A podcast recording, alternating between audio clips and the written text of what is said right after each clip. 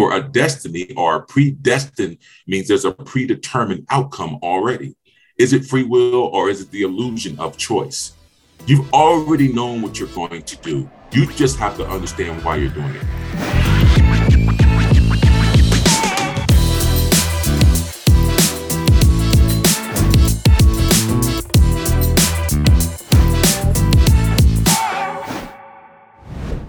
Hey everybody, what's up and welcome to another episode of the Evolution Podcast.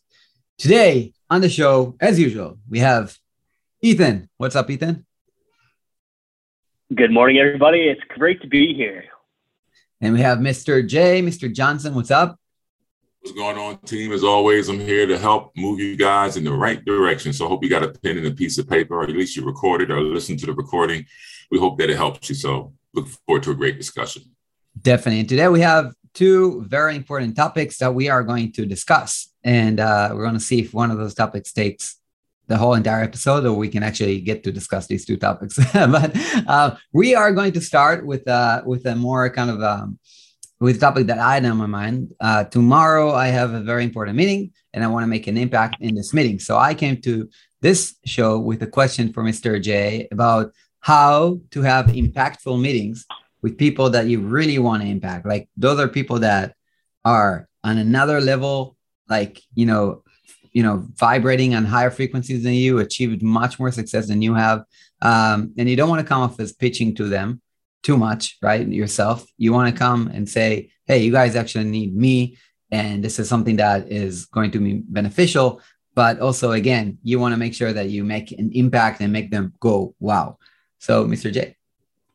Well, you know, uh, for all you guys who are listening, um, you guys know that Sagi and Ethan are two of my mentees and started this podcast. And these guys always asking me about business and Mr. Johnson, what do you think about this? What's your thoughts on that? And I always am honored whenever they ask for my opinion. But uh, how do you make an impact on a meeting? What do you do?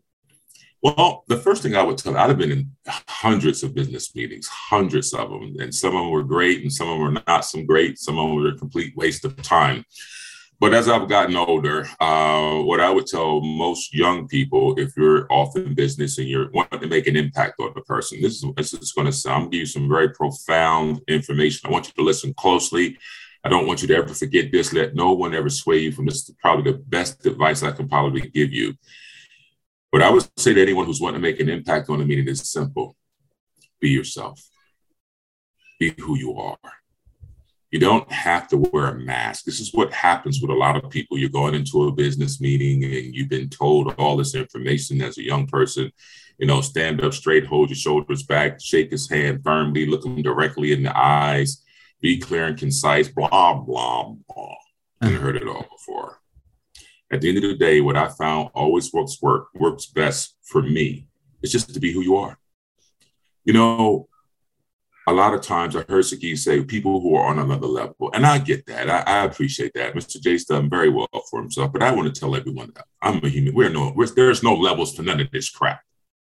We're people. We're all people. Now, this guy might have a little bit more money. Okay, I get that. But you know what? He's going to go take a shit later, just like you. He's going to have to wipe his ass just like you. So when people say, hey, we're on a different, ah, you know what the rich and the poor have in common? They both heading to the grave. Now, they might have accomplished more than you, but the, the point I'm so adamant about that is because I want you to understand something. It is a privilege and an honor for them to meet you. How about that one? It is a privilege and an honor for them to meet you just because they have more money, maybe a little bit more notoriety. You know, that people know them more in the world. They, they, they might be on YouTube, Facebook. I don't give a shit. I don't give a damn about none of that. At the end of the day, who you are is good enough. And you need to remember that. Because a lot of times people fail in the meeting, not because they're not good enough, it's because they don't come properly prepared. Mm-hmm. So the first thing you want to do is be properly prepared. Have you done your due diligence on the, the individual that you're meeting with? How long have they been with the company? Sometimes when you do just a little bit of extra effort, go on Google. I'm meeting with Terrance Johnson. But let me see who Terrance Johnson is. Oh, Terrance went to Morgan State University, hails from Wilmington, Delaware, and he's been married to his lovely wife, Marie, for 27 years. He has two kids, and these are his hobbies. And so then when you go to the meeting and you're having those first few minutes of uncomfortable silence or that you go through your basic pleasantries of how's the weather, how are you, good to see you, blah, blah, blah, that type of shit. Yeah. You can have an honest conversation because you know a little bit about the guy. Right. What always impresses me when someone meets with me is not their necessarily always their project, it's their demeanor, how confident they are. Because let me tell you something, guys, and here's here's the secret. You can go in there and kick ass all you want. You can go in there and give out the best presentation ever, and I've still seen people say no. The deal is simple. Proper preparation prevents piss poor performance. And if you are persistent, patient, and you have perseverance, the odds of you being successful are very, very high. Unfortunately, many people aren't persistent. And so I say when you go to a meeting, be properly prepared, but don't go in there with so much information in your head that you can't be who you are. Right. We'll bet on the jockey, not the horse. Mm-hmm. So when someone, when you're meeting with them, Sagi, Ethan, whoever's listening to me, listen, who you are is good enough. Be prepared. Go in there and do your best. But go in there with really who you are. This is what I try. This is what got me in the door. I, I had to lose the, oh, I'm Mr. Johnson. Pleasure to meet you. But I had to lose. That's not who I am. Right. When I came and was like, hey, I'm Terrance Johnson. Nice to meet you. They said, how you doing, Mr. Johnson? I said, I'm doing super fantastic. How you doing? Yeah. And you bring that energy. And even if the meeting didn't go well, you might have formed a relationship. Mm-hmm. So there is a slew of information. People can go on for hours telling you to do this, do that, do this. Mr. Johnson's going to keep it simple. Hey, man, be yourself. If you could be comfortable with who you are, and then you go on from a complete room full of strangers, let me tell you, those fuckers are just as nervous as you. Just because they're sitting behind the desk with their suit on and they got a tie on and a white shirt and a handkerchief and they're sitting there looking all stoic, you don't even know if that guy having a damn shit cramp right now. You don't know. You just see the image that he's presenting to you. And what I'm trying to show you guys is they're just people. Everybody's everybody's just people. But what happens is when you go to those meetings and you got all this stuff in your head, and I got to put my best foot forward, and blah blah blah. I'm gonna be this, and you're not being genuine. You're not being who you are, and that, my friends, is the way to definitely. Even if you got accepted, you would not be fulfilled because you got it under a false pretense. So what do you want to do? Do a little do history on the person you're meeting with. You can Google them. Where'd you go to school? Hey, I, I saw that you've been married. You know, I, I've been married myself. See what you have in common. Find a common ground. Then do business. Here's another piece of advice I would tell everybody too. If it's, if it's at all possible, form the relationship first, then do business. Most people want to do business, then form a relationship. You want to do business, you want to form a relationship, get to know them, and invite them out to coffee. You don't have to close the deal right there. Well, let me think about it. Well, listen, I have some time next week. I'd love for you to go out and have a cup of coffee with me. Hey, could we? You can come past my office if you like. You can see what my staff is doing. Hey, could, could you be interested in buying? Could, could I interested in have uh, buying you lunch next week? I really would like to discuss this further, or any other opportunities if I could be of assistance. And here's another way to surefire get what you want. It is simple. Offer a service. It is real simple. How does Mr. Johnson make so much money? How do I do so well for myself? I offer services. It's just that simple. And so I say to all of you who are listening, especially to my guy, because I know he's going to smash it. I have no doubt about it. He's going to smash it out the park. He is. He's going to kick ass. But I want him to realize, and all of you who are listening, that who you are is good enough. Don't ever forget that. Please. And don't become somebody you're not just to get your foot in the door. You will be found out. Just be who you are, be calm, you state the truth. If you say, if you don't, here's another thing where I would tell people in meeting if they ask you a question and you don't know the answer, simply say, I don't know, but I'll find out. Don't try to fudge it. Don't try to make some shit up. Sounds real good and important. And that, that you know, he's, he's full of crap. I don't know. But I tell you what I could do, Mr. Shrieber. I will find out. Give me a couple of days. I'll, I'll get back with you about that answer. Mm-hmm. So there it is. All right. Be who you Sounds are. Good. Sounds good. I, you talk- Mr. Johnson. Oh no, you're good. I was going to say, I think that piece of advice has made me a lot of money over the last two years. The first time I met you, you were always like, Ethan, uh, you're too like, you got to relax, just be yourself. I'm over here trying to like impress you with, a, you know, flick my hair back, make sure yeah. my beard's shaved all right. Yeah. And um, you're just like, be relaxed, like be who you are around people. And I believe the moment I did that, my my sales increased. My my transactions, my close ratio happened to get better because I was able to be who I was and people felt like I was a real person, not some perfect person that was just putting on a facade. But um, I, yeah, I, I love that. But yeah, Sagi, sorry to interrupt you there. Yeah, no, I was about to say like, first of all, you Ethan experienced a meeting with Mr. J that you got out of the meeting. You're like, holy fucking wow! Like I, I remember, I remember you, uh, you were very impressed with how Mr. J handled that meeting, right? Every meeting is uh, it's an experience. uh, you ever get a chance to go on a, a, meeting with Mr. J, definitely do it because it's it's business at a whole nother level that I've never experienced. So uh, what's the whole really another level? Like let, us talk about that. Let's break it down from Ethan, who's experienced Mr. J as a spectator. What have you spectated? What have you like? What have you you know noticed that is different than other meetings? You know what? This is the coolest thing about it that I found. Um, he doesn't come with these like spreadsheets and all these charts and graphs about why he's better. It's he gets in, he taps into the person's like inner being and their their hearts and what makes them feel.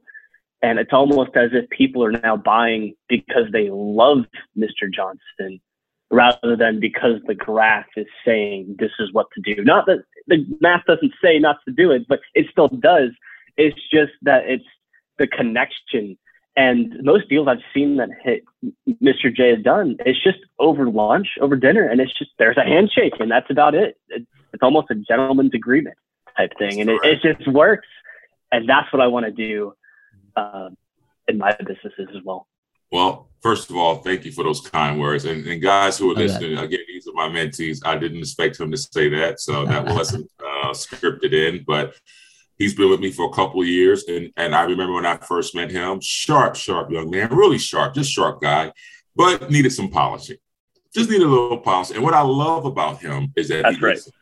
Yeah, he just listened. He didn't say, Well, I don't agree with you or you know, what do you know, old man? You know, he didn't say any of that. He listened. I said, listen, you're a great guy. You're a great kid, man. You got a lot of potential. You know, I wouldn't have you around me if I didn't think it was, you know, warranted. But at the same time, just my observation, I said, you need to lighten up. You're too serious. You're too stiff. You know, you're trying to. I can see, and he's a great guy. We we sat. Remember? Do you remember the time we had the meeting at the Mexican restaurant and we sat in the, we sat in the Mercedes. We were sitting and waiting. I think we were waiting, or we we lit, we left.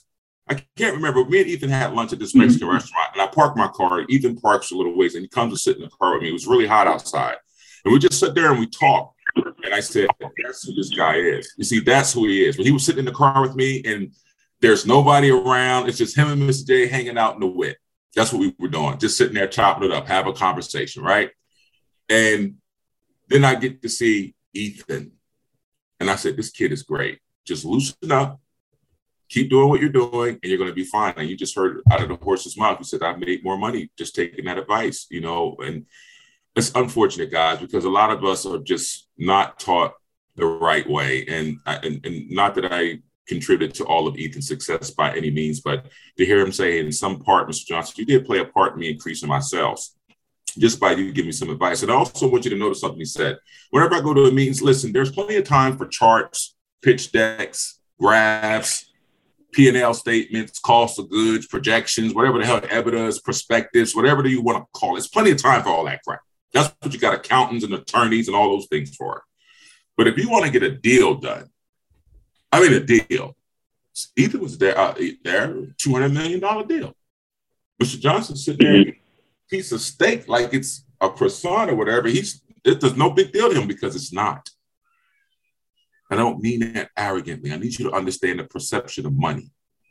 There's no shortage of money in this country, in the world. There's none. Even though we're going through a recession, there's an economic crisis, the money is still out there. It's just not flowing accordingly. What I always try to get guys to see, if you want to do a hundred million dollar deal, you have to think like a hundred million dollar individual. You want to do a $10 million deal, you got to think like that. Now, there's always increments to it. There's different, uh, uh, uh I would say, levels of understanding, levels of knowledge that you need to acquire. But Ethan came with me for a business meeting, and I think the deal was was it two fifty, somewhere around there, two hundred fifty million dollars. Right around there, yeah, right around there, and they brought Mr. Johnson a nice bottle of scotch, and it was a real nice evening. They, you know, we had a wonderful meal, and we just sit there and we, we talk about business. And that's what I want you guys to understand. You know, let's say you're going to close a million dollar deal, two, $20 million deal in a day. Not that it's impossible, but the probability of it is, is very slim.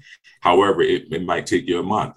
But if you put yourself in a position to where you can acquire those type of uh, situations where you can have deals that warrant that type of capital that pay you exceptionally well, you want to take advantage of every opportunity that's in front of you and uh, you know just move accordingly just keep navigating your, your pathway if you will uh, to, to get to where your goal is but yeah ethan was right you know mr johnson's meetings are i wouldn't necessarily they're non-traditional but they wouldn't be traditional in a sense because at the end of the day as i tell all guys here's another great piece of advice for all of you who are listening listen to me carefully when people respect you they will help you. But when people like you and respect you, they'll do anything for you.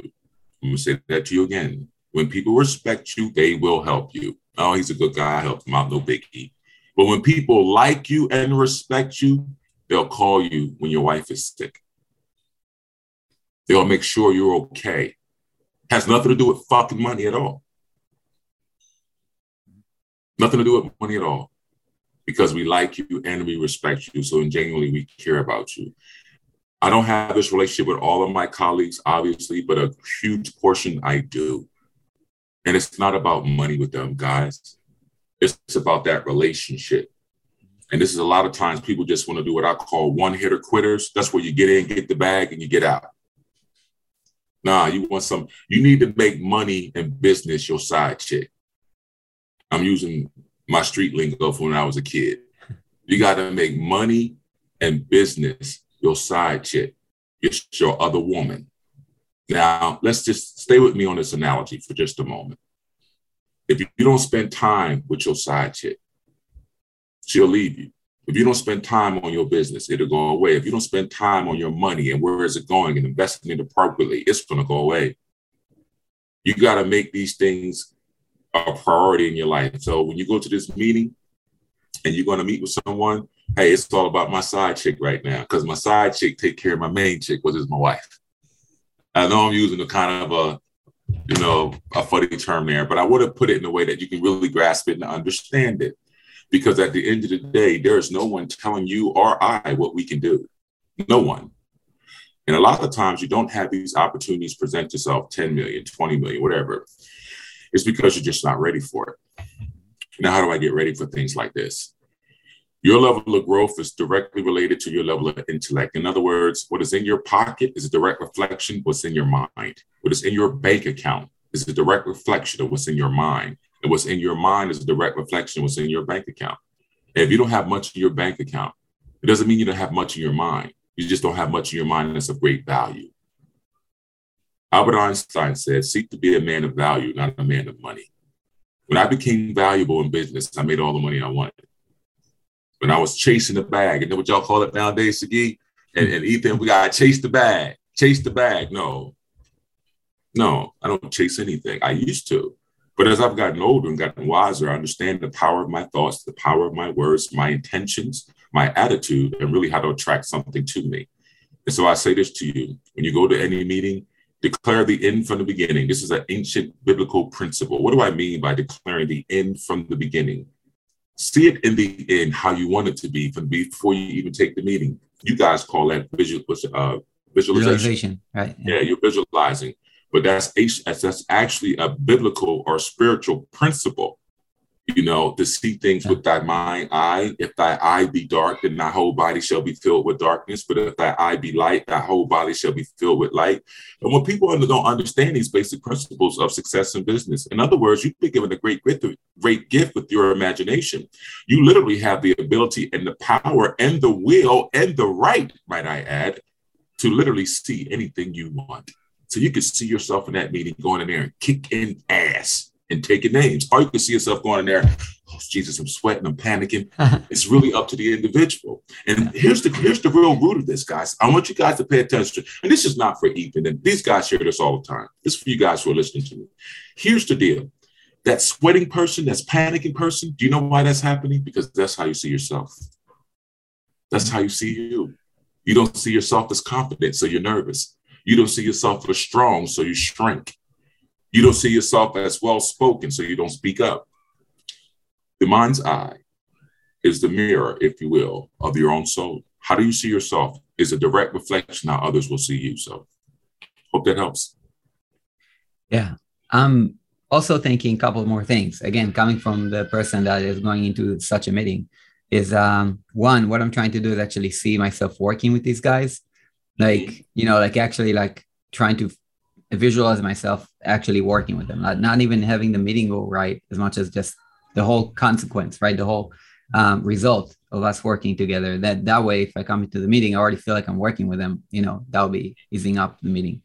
Um, and the other thing is, you said whatever you imagine in your mind is what you have in your bank account. Your bank account is a reflection of what's in your mind. I would say like, but then on the other hand, we have to imagine ourselves out of the situation, which is our current bank account, right? So um, the thoughts is definitely like a very important process here. You have to feel like you're out of whatever is in your bank account. Like you got to detach your bank account from how you actually like think. That's a, I guess like that's trick. That's a tricky progress. Progress. Um, the tricky part about this because this is something that is very hard, you know, to to do once you have this kind of like you know you actually see it with well, two eyes, right? It's hard to do. It's hard to do if you not haven't been trained to do it.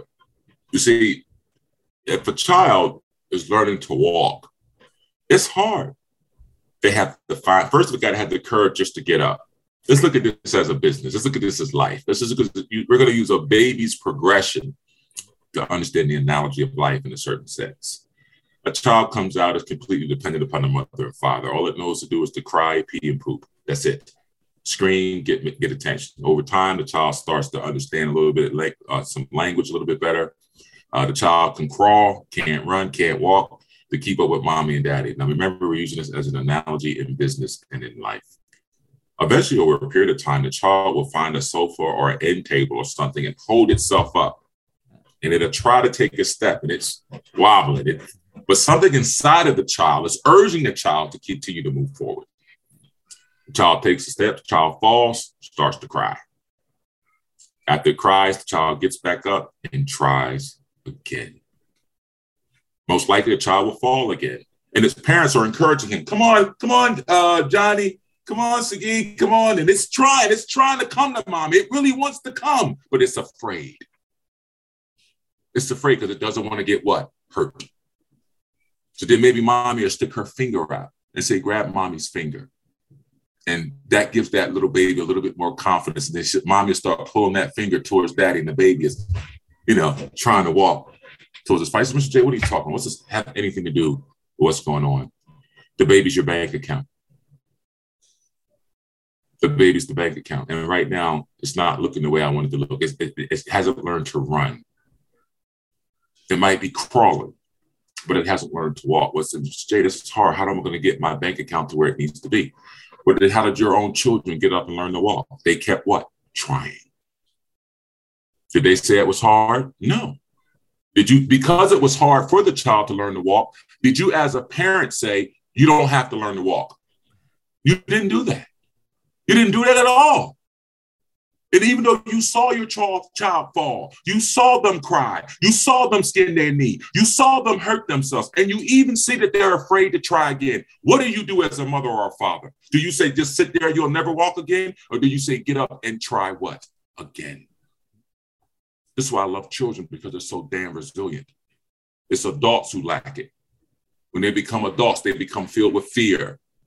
Yeah. They become filled with fear. You, you, now you won't allow that for your own child. You ain't gonna let little Johnny not just sit there because he fell down. He's not gonna get up and walk. You're not gonna push him everywhere he needs to go. He's capable, uh, perfectly capable of walking for him and herself. So when you say it's hard, is it really? Is it really? Or is that something we tell ourselves? It's hard. No, it's not. What's hard is changing. That's what's hard in all of our lives. The concept of change is simple. However, changing is not. You're, you're, you're morbidly obese. We all know you need to lose weight. We all know you need to go to the gym. We all know you need to exercise. We all know you need to watch your sodium, watch your carbs, watch your sugar intake, drink more water, put down the damn pop and the soda, and you need to work on a treadmill. But you know what happens? Nothing, because it is hard to change because I don't want to do that. Do you know why they don't want to do that? Because it doesn't feel good. It doesn't feel good. That's why they don't want to do it. That's why they, they don't want to get there. They want a million in their account, but they don't want to go through the process to get it because it doesn't feel good. And I'm telling you what I know from experience. It's all mental here. All this life, life is 80% mental and 20% physical. It's in our minds that we find these challenges. It's in our minds that we tell ourselves, this could be hard. And, and you know why we tell ourselves that? Because deep down inside, we know we can do more. We know we can do better. You know you can do better. You know you can do more. You know you could be a better businessman. I could be a better husband. I could be a better father. But most people are just fucking lazy. Excuse my French. They want something for nothing. They want a great deal of success without paying the price to get it. And this is bullshit. And this is what I see taught to a lot of young people bullshit. Look at the white on my face. I didn't get here overnight. It is a process. Now, guys who are listening on the podcast, you say, oh, man, Mr. Johnson was rather passionate about this because I want you to be successful. I don't want to give you a bunch of fluff. You don't need that. You need to be told the truth. If it was easy to be great, anybody would do it. Anybody would do it. And that's why there's so few people at the top. And the majority of people are in the so called middle class. And then you have the lower class of society. This is not a black or a white thing. This is a rich or a poor thing. It's not. It's not nothing to do with race. It has everything with the haves and the have nots. And which one are you? The sheep and the wolves. You know what I am? I'm a sheep. I'm a wolf dressed up like a sheep. I'm gonna say this to you again. Mr. Johnson's a wolf dressed up like a sheep. You throw me to the pack, I'm gonna come back leading it. Your mindset, how you think, how you feel, how you see yourself. We got on it before the call. I told my guys, I said, let's get ready, let's give it to them. You got to become passionate about what you are. I'm passionate about our podcast. I'm passionate about our success not doing this for my freaking health. I want us to win. And the only way we can win is to put a message out that winners will listen to. It is just that simple. So forgive me. You know how you guys get me. So I love that. I love but, that. But anyway, Sagi, listen, I understand what you're saying, brother. But all Mr. J is saying, is it really hard? Because we wouldn't tell our children it's too hard to learn to walk. It's too hard to learn to run. We would not settle for that. But when we become adults and you're strapped with your mortgage, your car payment, your water bill, gas bill, electric bill, children, responsibility, that's what strapped you now. You're strapped with responsibility. Now all of a sudden, I got to be more cautious. Now oh, I won't take that risk. I won't do that. What the? You're going to die anyway. Go for it. You're going to die anyway. So that's why I said you go in that meeting, you fucking go for it, man. They're no better than you, bruh. And I'm, that's for all of you who are listening. There's nobody better than anybody on this planet, man. So what a guy has more money, and they're good for him. I really mean that because I want it to be good for me too. Love your neighbor like you love yourself. What I want for myself, I want for my other brothers. But at the same time, no one's above me. They're not better than me. They might know something that I don't. And I want all of us because a lot of times, particularly young men, have low self esteem. What do you mean by that, Mr. Johnson? As a man, you are taught to love your wife and to love your children, and that your wife and your children come what? First. Say it. First. They come first. Yeah. That's what you're taught. Who teaches you how to love you? Who no teaches the man how to give the best to him so he can get the best to his family? No one. Right. And I'm trying to tell you guys, once you figure this life game out, and it's all psychological, it's all mental. Once you figure it out, you'll realize you are a lion. You're a lion, man. Mr. J's, I, for all of you listening to me, let me just put it to you straight. I don't play around and come to business. Hmm. Nah, I work too hard, and all of us are. So just align yourself with the right people and, and think appropriately. But it's not hard to make a lot of money. It's not. Get that shit out of your head. Neville Goddard does an exercise. I'm going to say this and you guys can interject here. It's an exercise. I'm going to share it with the group here. I used to do it. It's called the ladder exercise. And what it does, if you took a piece of paper and wrote wrote down, I am not going to climb a ladder. I'm going to I am not going to climb a ladder. And you put that piece of paper on your refrigerator, your mirror, in your bathroom. Every morning when you woke up, you would see a sign saying, I am not going to climb a ladder. But at the same time, every night before you go to bed, I want you to take your imaginary left hand and grab the ladder, take your imaginary left foot and put it on the foot of that ladder, and then see yourself mentally climbing up that ladder and keep doing it. Well, eventually, a couple of days later, even though you see that the sign says you're not going to climb a ladder, a buddy got called by his father in law, asked him to come over. His father in law just so happened to be up upon the roof. And he saw his son in law down on the ground. And he said, Hey, would you mind handing me that bucket with those materials in it? And so the guy grabs the bucket and he proceeds to go up the ladder. And halfway up the ladder, he realizes, I'm climbing a fucking ladder. Even though he had a sign saying, I would not climb a ladder, I would not climb a ladder. Three days later, he finds himself climbing a ladder. What's the moral of this? You could have made a million dollars just like that. I know you must say, what are you talking about? This is just really that simple. Your mind is the gateway. You must understand your gift. All of you who are listening to me, all of us have the ability to see something in our mind. You call it your imagination, but you have never been taught to use it. It's not just the simple aspect of the law of attraction or just your intention. As I stated to you earlier, do you really have free will in other podcasts? Because if you do have free will, then the word destiny should not exist for a destiny or predestined means there's a predetermined outcome already. Is it free will or is it the illusion of choice? You've already known what you're going to do. You just have to understand why you're doing it. You're already going to kick ass. You're just going through the process of kicking it. I love that. Uh, yeah, definitely. I mean, yeah, I, so I love that, and um, I, I just want to. I, th- I know we want to switch to to the topic of just talking a bit about the economics, and we can probably talk more. You know, expand on that in the next step. So we have minutes. yeah. So, um, but I had a question, a very practical question about meetings, because Mr. J, when you go in meetings, you actually probably do have some set of questions that you ask in order to understand what's on their hearts before you. I mean, you probably have some you know, we're talking about the strategy right now and the overall and the, and the well, spiritual part about it. But if you're asking me what business questions do I ask, the first thing I always ask anyone that I meet is it depends. Let me see if I understand your dynamics. Are you meeting with them to offer them a service? Or are they meeting with you for them to offer you a service? I am meeting with them to offer them Let's so say, you're going to the meeting. So you would be coming to a meeting trying to get convince Mr. Johnson to partake in whatever business opportunity or whatever it is yeah. that you're offering. Correct? Exactly. Now, what do I do? How do I get them? Okay, well, listen. This is what again. I would again whoever I'm meeting with, I would do my due diligence on them, and I would see what problems that they had that I can solve.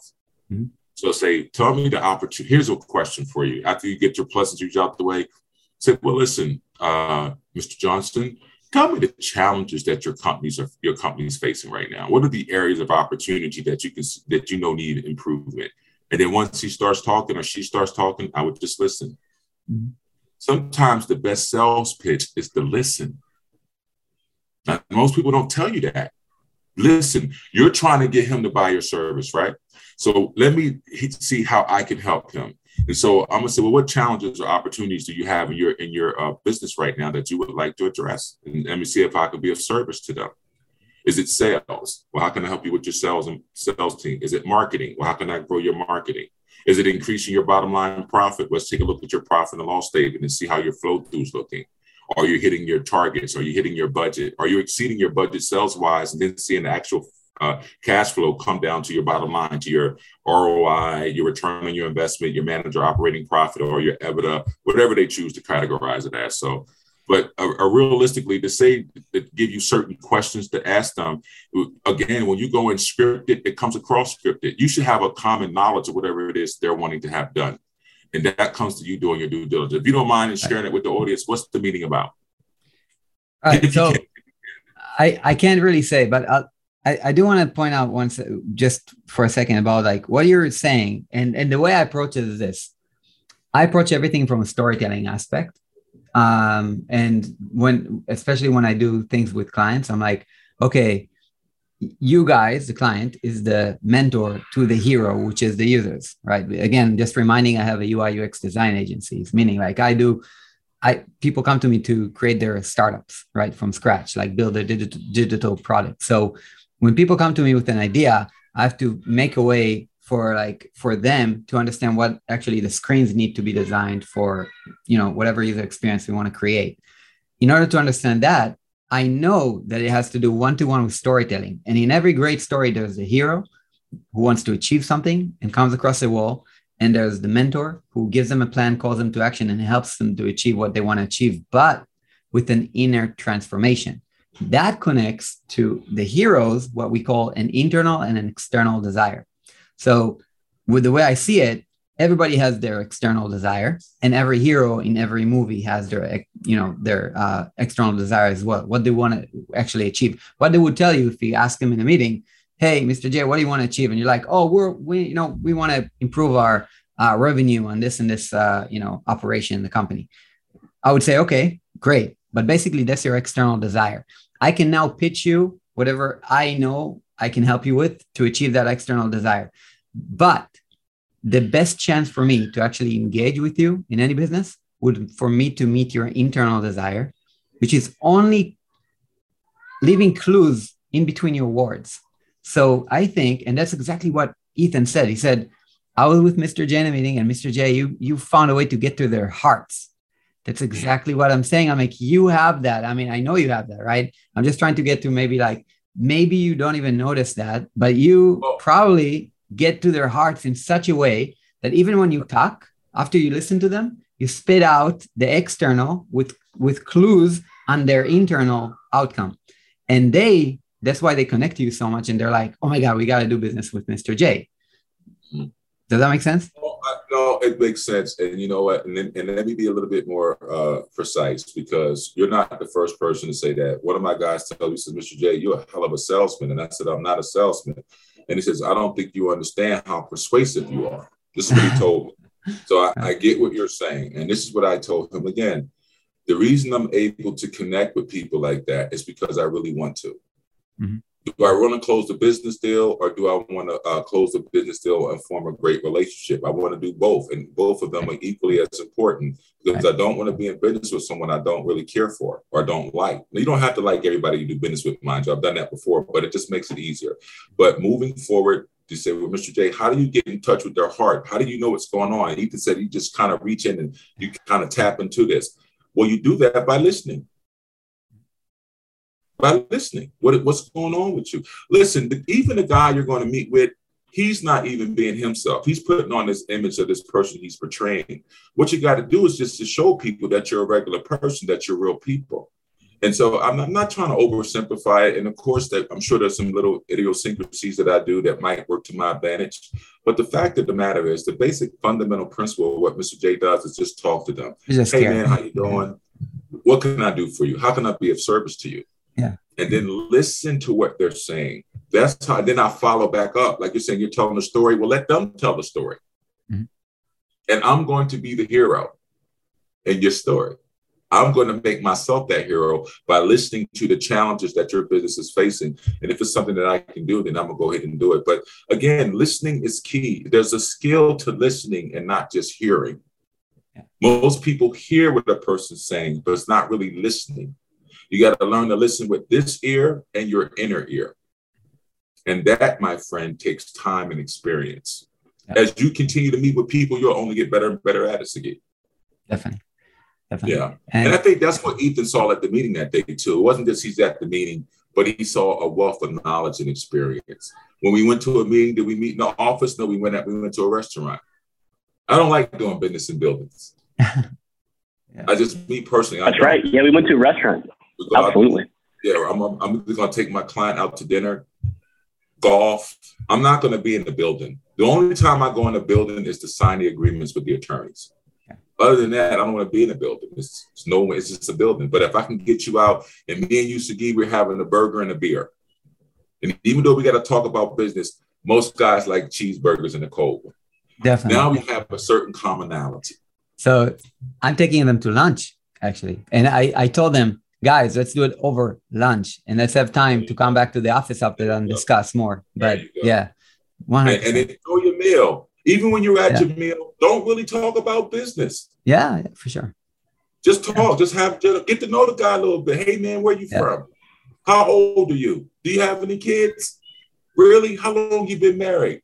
Then the guy's like, this guy's a regular guy, just like me. Then you go back to your office and then you go through your whole presentation and, and all of that. But you want to kind of, for lack of a better term, disarm people. Yeah, definitely. Because they're always having their guard up. Right. Does that make sense to you?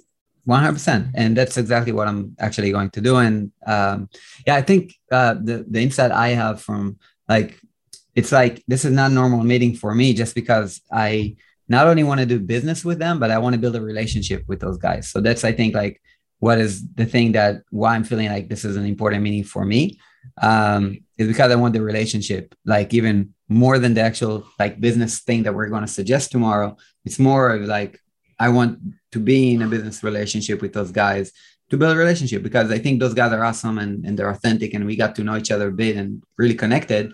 So now it's just like meeting the business needs that will have this relationship be kind of uh, will happen. You know? taking place? It's taking place in uh, uh, near Tel Aviv and, and near their offices. This week? Tomorrow. Yeah. Tomorrow. Yeah. So you know, next Wednesday you got to come back and let everybody know how it went. Oh yeah, yeah, I will. Yeah, you got everybody know how it goes. definitely, but definitely. I think you're going to do fine. All of you guys who are listening to this, we're all pulling for Sagi. You're going to have a super fantastic meeting. It's going to go beyond your wildest expectations, God willing. So just keep a great attitude, hope for the best, and expect the best. Thank you. Most people say hope for the best and, and, and, and, prepare for the worst. Hope for the best and expect the best. Definitely. the best is, you shall have. So hope that helps. So we're going to cover the last few minutes, talk about this financial market, right? Let's talk about it. We have to. oh yeah, well, guys, listen. Uh, I am not a professional financial advisor at all, but as always, I often try to give guys my insights. Obviously, the market is in a free fall. Uh, stocks continue to tumble. Uh, crypto has taken a substantial hit. Even some of the larger exchanges have held withdrawals, transfers, and things of that nature. So, Mr. Johnson, what do you do in this situation? Now, Unfortunately, everyone's not going to have a substantial amount of cash laying around to where they can make investments. But what I would say to you is that in this current state where gas is at the national average here in the United States is at a little over five dollars a gallon. Inflation's at an all-time high. There are fear, uh, fears of a recession uh, sometimes towards the latter part of the year or the early part of next year. Uh, there's mass layoffs coming, I hear, uh, from large tech companies of that nature. Uh, mass layoffs are going to are going to go down, and uh, people are going to be in a world of trouble. This is this is this is not good, and I don't want to say anything other than that. The economy, not just here in the states, but globally, are facing some dramatic changes. I am of the fan of the Great Reset. This is a great reset in our economy. This is exactly what's going on. And a lot of it is shaking out a lot of the people who don't have diamond hands, if you will. That's why they have the huge sell offs in the market and things of that nature. But if you have a few dollars, if you have a few extra dollars, hell, even if you don't have a few extra dollars, and you say, Mr. J, all I have is $5, you can buy one share of Mara, ticker symbol M A R A, which is a mining company, for $6.95. So even at five or 10 bucks, you can start yourself on the path for building wealth. And somebody might say, well, hey, man, 10 bucks is not a lot of money. Good word of advice never despise small beginnings. I'm going to say that to you again. Never despise small beginnings. A lemon tree doesn't start off as a tree, it starts off as a seed, and then over time it becomes a tree. So I just encourage all of you who are listening, uh, you need to be making sure that there's no unnecessary spending. Which, let me just speak from my own experience in my home. It's just my wife and I. My daughter's grown. I have grandchildren and all that, but I still have fiduciary obligations I have to meet every month. There's no unnecessary spending. Does that mean being cheap? No. I'm just prudent with my money. I encourage all of you to become good stewards over what's been given to you. Whatever God, the universe, the source, the light, whatever you choose to call it, has blessed you with, and that you have at your disposal, I encourage all of you to do your due diligence. Even though the market is in a terrible time right now, the sun will come up tomorrow. The market will recover over a period of time. And so you want to start looking at making certain investments, but cut out unnecessary spending, cut out unnecessary waste because it's only going to get worse. For all int- intensive purposes, looking at the charts, I have a whole financial group of people that are around me. The next few months are going to be uh, very, very tough. But however, if you plan properly, you look at the stocks, you look what are great buys, and Ethan's much more well versed in this than I am. This is what Ethan does for a living. So Ethan, please chime in if you think that Mr. J's off center here. But if you're doing those things, it is the it is a time to buy. I would I would and I would say, would you say, Mr. J, should I buy this week? No. I'm, I'm I don't I don't know if we hit bottom yet. Ethan, do you think we hit bottom yet? Well, legally, I'm not allowed to uh, tell you my my opinion or tell you what to do, but if you want to know offline, I can share it with you. Yeah, well, don't do don't do anything. Ethan has a brokerage house, so he, probably, I'm telling you, I don't have that that that obligation. You can talk all day long. I'm just living here. I don't think we hit bottom yet. I'm thinking look another 10%, it might drop. You might want to start looking at uh, getting into certain stocks. And what, Mr. J, what do you buy? What do you look into? I'm a big fan of crypto, even though it's going through a tough time right now. I'm a huge fan of energy. You see the price of fuel, electricity. These companies aren't going anywhere. I would look towards the future as far as electric vehicles. You have Tesla, you have ChargePoint, uh, different type of entities you can get into. Uh, Amazon, Apple. Apple has the ability to release something to a billion people in a weekend. And so, even though the stock price is really low right now, these are the stocks that I would look to uh, purchase. Uh, Mara is, and again, I'm not a professional advisor. It's just my personal opinion. For those who are listening to me, don't say Mr. Johnson told me to do anything. I'm only sharing with you what I'm doing and the things that I believe in. So, but even if you only have five or 10 bucks, you still can start making some headway. It might not seem like a lot. And for those who are listening who might have children or young men, young women, 18, 19 years old, parents, I highly advise you to, in some way, get your children to listen to this, uh, to start studying about money. Because if not, if gas is six dollars now, only imagine what it'll be 20 years from now. And like I said, it's not a black or white thing. It's a the, the have and the have-nots. And those who are putting positioning themselves to be in a position where they can have finances, resources, and things that nature in the next 10 years, those will be the ones who survive this great reset, if you will. So uh, stocks, crypto. I wouldn't invest in real estate at the current time. Uh, uh, the Fed just raised the rate. Interest is at close to 7% for a home loan, which is ridiculous. And by that happening, what does that do to the housing market? What does that do? What does that do to the price, the prices of housing? It's going to go substantially down because the average person can't afford to buy a home. So now what happens? You've got to rent a place. So what does the renter do? Because you can't afford a home, we're going to increase your, re- your rent price by 10%. You must understand how economics work. This is what I told some group of people, and I'm going to be quiet on this. I said, the worst thing you can do is be unemployed. Stay with me when I tell you this. The worst thing you can do is be unemployed. The second worst thing you can do is to become an employee. That's the second. Oh, yeah. Yes. yes. Yes, I'm going to say this to you again. The worst thing you can do is to be unemployed.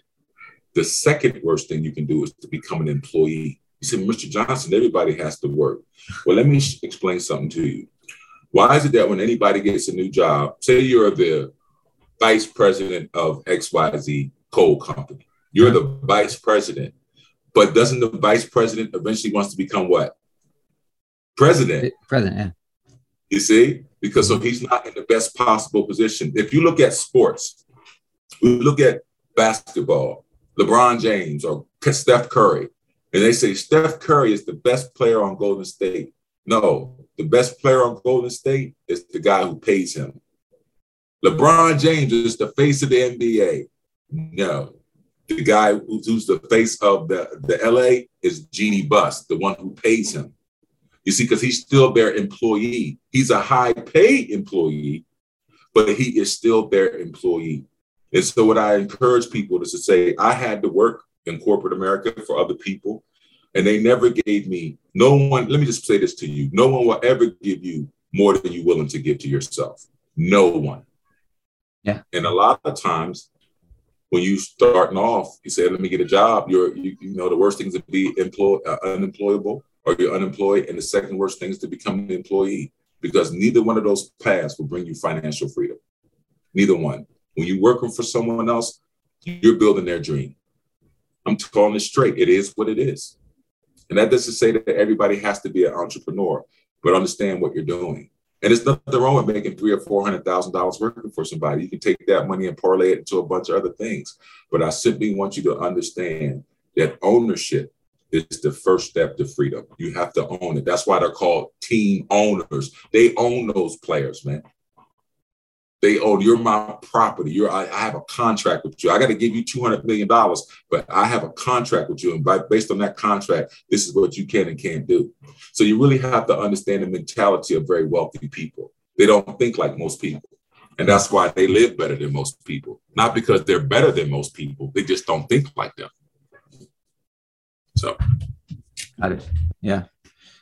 Hey. But I will say real quick though, um, typically it always gets worse before it gets better. Chaos breeds opportunity, is something Mr. Johnson says, and it's so true. Um, just get ready. It is a gr- it's it's about to be the perfect time to start putting some money away into some sort of investments for yourself. As the economy um, is more stressed, there's more opportunity, and the largest upswings in the market always happen right after the largest crashes. So start preparing. Go find the best mutual funds or stocks or whatever it might be. And if you have questions, yeah, send it, uh, send us an email uh, or look us up online, either uh, Mr. Johnson or I, and we'll guide you. But it's um, just start preparing. It's it's a very good time. So what do they call it the, the largest wealth transfer in history, Mr. Johnson? That's correct. It is the greatest wealth transfer so, in the history of our country, in the history of the world. You young people, in one sense, I envy you. And in another sense, I don't. Because I don't know what's going to happen 30 or 40 years from now. But I can tell you this this is the greatest wealth transfer in the history of our civilization. It really is. And even in this current time, there are still someone making billions of dollars. It's all a game. This is all a game. And you got to learn to play it and you got to play it to win. It's just that simple. Go ahead, Sagi. So I was thinking in terms of like, I think out of you two, I invest the least. Although I do have investments uh, with you know uh, mostly in crypto, and um, but in terms of understanding, like you know, when I started, I didn't have money to invest, and I'm just like I'm imagining a scenario where the recession comes, right? Like in in a couple months, uh, people I don't know get laid off and you know we're telling them right now now is the best time to buy stocks. What are you talking about? They can't even buy bread like, no, I'm just exaggerating, no, but I'm just. No, no, no, no, because that happens. Like Listen. people would say, I don't have money to invest. I barely have money to close the month. Right. Well, you know what? I did not always have money to invest. I didn't. So let's let's just put that right there. And this is the downside to becoming successful is that people see your destination and have no idea of your journey. No one usually starts off where you see them at today. So you see, so what I would say to someone who say, Mr. J, I can't even buy bread right now. Well, then you can't afford to invest. You got to get yourself in a position where you can afford to buy bread. You know, right. for all of you who are listening, take care of your priorities first. There's a word called prioritizing. And your priority is obviously food, clothing, shelter. You know, all those things are your basic necessities. So let's achieve those things first and put yourself in a position where you can start investing. So even though I didn't have a ton of money when I started, I didn't have any money when I started, by the way. I didn't have nothing. It didn't mean that uh, I couldn't make something happen. A lot of times people are so filled with pride. You ever hear somebody say, I won't do this? I hear guys say, I would never work at Burger King. I would never work at McDonald's until you had no choice. You see, I tell people this life has a funny way of making decisions. If you don't make a decision to choose, even if you don't have any money right now. Okay, fine, I don't have money for bread. Okay, cool. I hear you. Get some bread so you can eat until you can think. But make the decision to say, regardless of my current circumstance or situation, I've made a decision that I'm going to improve and better my life. I promise you, if you make that decision, it will happen. It just takes time. And unfortunately, a lot of us are just impatient. So if I don't have bread, money for bread, well, first you might need to get a job. You know, working at McDonald's, working a job you wouldn't, your pride probably wouldn't allow you to do. But pride goes before a fall. And so I don't have any pride. You know, I'm very transparent with people. So I hear what you're saying. You might not have this, you might not have that, but it doesn't mean you can't acquire it. So again, make that decision. And I believe this too. Once you truly make your mind up again, Ethan, God has a way, the universe has a way of providing for you that which you really desire, if you really want it. So I, I, want to talk about that for a second as well, because you know that's um that's the thing that you said to me back then when I got scared about this uh, upcoming recession just a couple weeks ago, and I called you up scared, and I'm like, man, like everybody's like trying to scare me about it, and you're like, Sagi, well, guard your mind, right? And I think uh, like it makes sense to me and just please validate it or disvalidate it for me that if i think about the recession and everybody's talking about the recession so are we right now on this podcast and saying it's going to be bad then it's actually going to you know like to be bad for you it's personally it right? does it's going to be bad but it doesn't have to be bad for you. Exactly. So like in covid when covid hit i um i lost one client fine. Like i lost you know some some potential business right now.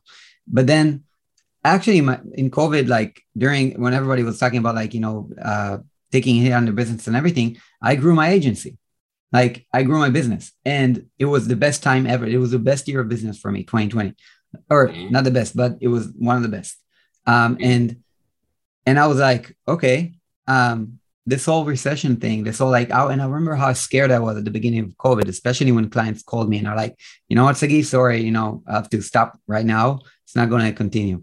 And I'm like, holy shit, it's beginning. Now more clients will call me and cancel. And like, but eventually everything turned out fine because I didn't allow it to get into my head, I think. Um, right. And so I think Perfect. as well, the, the, the, the thing that I'm trying to embrace right now is not letting any recession shit get into my head and saying, well, it's going to be fucking fine. I'm just going to be fine. You know, my business is actually going to fucking grow while everybody else is, you know. Well, I, I think that's the right attitude I would I would encourage you to have. That's the same thing Mr. J tell you to do. Yeah. I think when we're speaking in general terms, we, we, even though it might not be bad for you and I or Ethan, it would be very uh, it just wouldn't be genuine that most people just aren't a lot of people aren't fortunate like you are, or, or, I am, or what Ethan is. And that's not to say that we should feel ashamed for what we've accomplished, but I think it would be really very uh, naive on our part to realize everyone's not in our position. Everyone's not in this position, and so you you you need to have that mindset because you're at, and those are one of the things I've been teaching you over the last year. Guard your mind, Sagi. Don't let this stuff creep into your psyche because if you creep into, into your mind and you meditate upon that, you can manifest that. So you're right. But there are a lot of people, like you just stated earlier, who don't have money, who don't have money to invest, whose businesses might not be flourishing, they might not be doing well. And so we want to address those issues with those individuals as well, too, because I don't want anyone on listening to us to get the impression that none of us have never been through a struggle. And that none of us have never had to endure a hard time, because I'm sure that's not true for any of us. We've all had to go through our walks, but we want to try to cover as many people as possible. Now, granted, guys who are successful in business, your, your entrepreneurship is going great, your business is doing well. There's fears of a recession and a coming collapse and things of that nature. You're absolutely right, Sagi. You don't want that to creep into your mind. You stay properly prepared. You stay out in front of everything, and most likely you'll survive what's to come, and you most likely you'll flourish. But there are a lot of people who don't have your emotional fortitude there are a lot of people who don't have that, that emotional or mental wherewithal to weather that. And that's why we say those things to give them encouragement yeah. and to let them know they're not alone. Yeah, definitely. I just want to stress that point that because I feel I'm still so fresh from my wounds. Um, just a couple years ago, you know, I almost went bankrupt and was in debt and everything. Just you know, twice, like in the past five years. You know, two downfalls, economic downfalls, phone calls from the bank, not knowing how I'm going to make money next month and to cover my bills.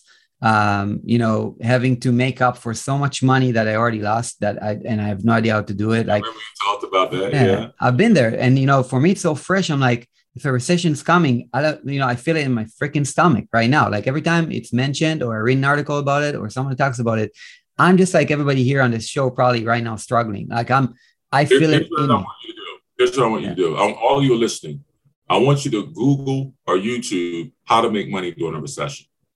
Mhm. You see, the recession is not a problem. It's how you respond to it. Yeah. I'm not trying to sell you fear.